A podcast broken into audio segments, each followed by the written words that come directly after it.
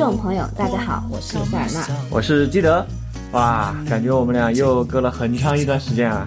这个从二零二二年一眨眼就到了二零二三年，而且都已经快三月份了。上一次做节目的时候，我们还是双人成行啊，这一次都已经有特邀嘉宾了啊。不过他现在还不能参与到节目中来，只能在塞尔纳肚子里听个响。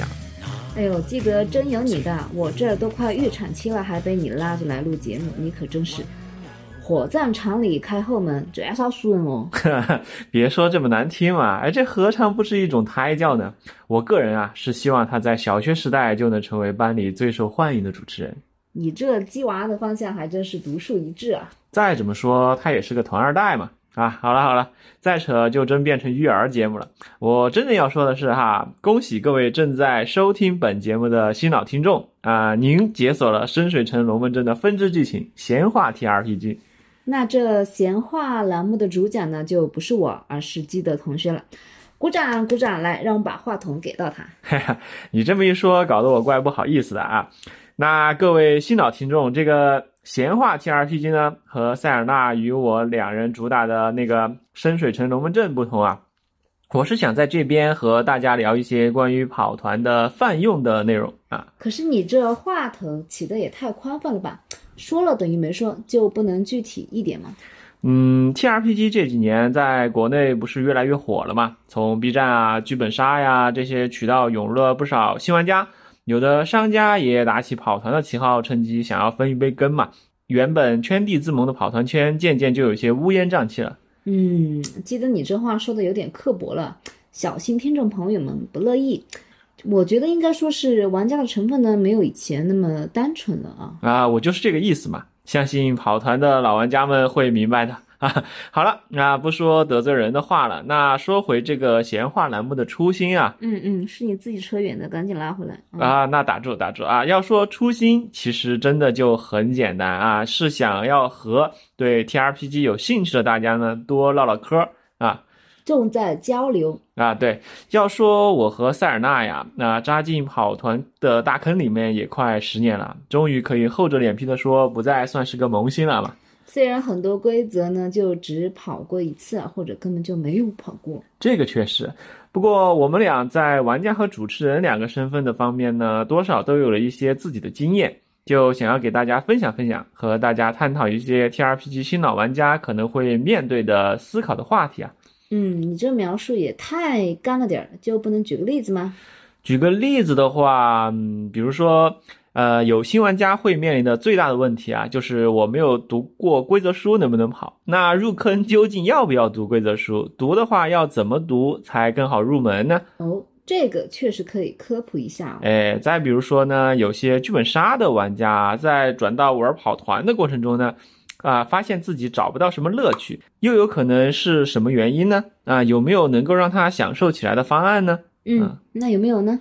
啊，那还有啊，就像塞尔纳你刚才说的啊，世界上有很多 T R P G 规则，呃，国内不少玩家可能根本就没有听说过几个，那也无从接触。那有哪些 T R P G 规则是值得一玩的呢？又有没有正规的渠道可以入手呢？啊，种种这般吧。感觉这些话题啊，那确实是东一榔头西一榔头的哈。你这个也算是涉猎广泛了啊。所以就像这个标题一样啊，闲话嘛，不会像塞尔纳你的深水城那么高端又学术，我讲的就会随意很多了。咋个？我觉得你在玩耍我嘞？没有没有，哪里敢呀？总而言之啊，还希望聆听这个节目的各位朋友，有人的捧个人场。您要是有什么跑团相关的疑问啊，或者想要讨论吐槽的话题，随时可以留言和私信我们。有钱的就啊，大佬随意。啊，你这是哪儿跟哪儿啊？那记得你今天拉着我来做这期节目，不会就讲这么一段废话般的开篇词吧？塞尔纳，你的吐槽还真是不留情面啊。那按理说啊，讲 T R P 的节目多多少少会说一些桌面角色扮演游戏的概念和发展历程。那我就洗耳恭听啦。那不过我这期并没有这个安排。呃，国内现在有不少的长短视频都在科普这方面的知识了，各位若是有心，肯定是能搜到的。你倒是轻松了，可是记得你至少还是得为对跑团概念一无所知的全新听众概括一下 T R P G 的概念吧。那塞尔纳，我问你啊，可自定义角色的剧本杀啊，有数值规则的语言 cos 和通过投骰子玩的过家家，你觉得这三个对 T R P G 的概括描述里面有哪一个会更为准确呢？你这不是吃菠萝问酸甜，明知故问吗？朋友们，这是一道陷阱题啊！这都被你看出来了啊！因为这三种概述呢，都只能概括啊这个部分 T R P G 规则的部分特点。乍一看呢都没错，但也不全都对啊。我觉得是这样的：规则支持角色自定义，但模组不一定以剧本杀的方式呈现。模组呢有规则限制，但玩家互动表现不一定是与 C。玩家表现呢是过家家，但游戏进程中却不一定需要骰子。一个新玩家如果从这种一句话概述来臆想跑团的实际情况呢，其间的偏差至少也说有百分之五十吧。嗯。挂羊头卖狗肉啊！啊，这也是我想要表达的意思。而且桌面角色扮演，或者说啊，我们用一个涵盖面更大的定义啊，桌面叙述游戏，呃，这类游戏中单个玩家的游戏体验落到实处的话，其实是由一条条的实际规则啊，一本本的剧情模组，以及一群群共同游玩的伙伴结合而成的。其中的乐趣啊，并非能够用学术概念。来概括的。总之啊，要是把 T R P G 史或者百科当成入门指南来看，新玩家可能就会玩的不对味。不过按记得你这个说法，我觉得在呃咱们国内流行的规则里，像《龙与地下城》和《克苏鲁的呼唤》呢，在游戏运作层面啊，确实都有这个呃这三个概述里面所说的特质啊。哈哈，这毕竟是我精挑细选后得出的描述语啊。就这，哎呦，你硬是坟场里头撒花椒骂鬼哦！还有，记得你这扯了半天，估计大家都听糊涂了。你今天想说的主题究竟是个啥？再绕圈子，我们本来就不多听众都要被你的啰嗦赶走了。说的对啊，我这不是想着，这马上啊，《龙与地下城》的电影《侠盗荣誉》不是就要上映了吗？观摩了之后，又会有一批啊，甚至可以说是一大批新玩家想要入坑。那么今天我要讲的就是对桌面。角色扮演游戏，或者往高了说啊，刚才说的桌面叙述游戏感兴趣，但又对此并不了解的诸位玩家有关，那就是如何找到带自己入坑的组织。怎么说到这上面去了？而且为什么不是教新人如何入坑 T R P G 啊？因为我觉得直接用如何入坑这个话题作为首期主题来讲的话，我根本讲不完嘛！啊，刚才聊的也太远了，对吧？嗯，那我喊你喜欢乌龟放屁充壳子了。那言归正传啊，找到 T R P G 组织这一点呢，也算是新人入坑的一环，甚至可以说是必经之路。我认为非常的重要。常言道，找到一群志同道合的伙伴，冒险才能事半功倍嘛。这是哪门子的常言哦？哎呀，深水城流星雨，信不信嘛？那我这里给想要入坑 T R P 的伙伴啊说三类找到队友的一般性方法。那第一类呢，就是方便而稳妥的去 T R P G 相关的老牌站点啊。就是到专业的社区里面去逛一逛哦。没错啊，在我的认知里，国内知名度比较高的 T R P G 综合性论坛应该是纯美苹果园。在这个论坛里面呢，玩家是可以根据规则啊以及地区来找到合适自己的线上或线下组织的。比如记得呢，就开了一个久久啊没有更新的成都面团专区啊，叫锦城艺术宫。好汉不提当年勇嘛，这个论坛啊很有些年头了，对于新玩家的号召力或者说是便利性呢，可能没有即时这种新平台高啊，但也因为如此呢，在那里面老司机特别多，新玩家想要找到愿意带自己入坑的大佬概率会比较高。我觉得愿不愿意带人入坑呢，其实是因人而异啊，属于这个人性玄学。嗯，本来要说到老牌和专业啊，我还想推荐 The Ring of Wonder，不过后来想想，那是一个干货满满的奇幻论坛，没错。但要说到找队友，它好像还不太合适哈。嗯，那里啊就像是个图书馆，查资料是一绝，但没那么热闹。当然，我个人呢是希望它就这样保持这个岁月静好啊，一片净土的模样，挺好的。啊，确实是。那除了纯美苹果园呢，还有一些方便的去处，那就是去百度的跑团吧或者 D N D 吧、C O C 吧等等，按照规则分类的贴吧。遗憾的是啊，百度贴吧基本上是没有非主流规则的分区的。比如说，你要是去搜索 Fate 或者说是狂野世界，你找到的当然就会是命运降临之夜以及动物的纪录片儿。所以我建议还是去纯美苹果园，那里是有这些稍微小众一点规则的分区的。所以呢，我总结一下，那第一类呢，就是去纯美苹果园看贴或者发贴找桌子，是吧？哎，言简意赅就是这么回事儿。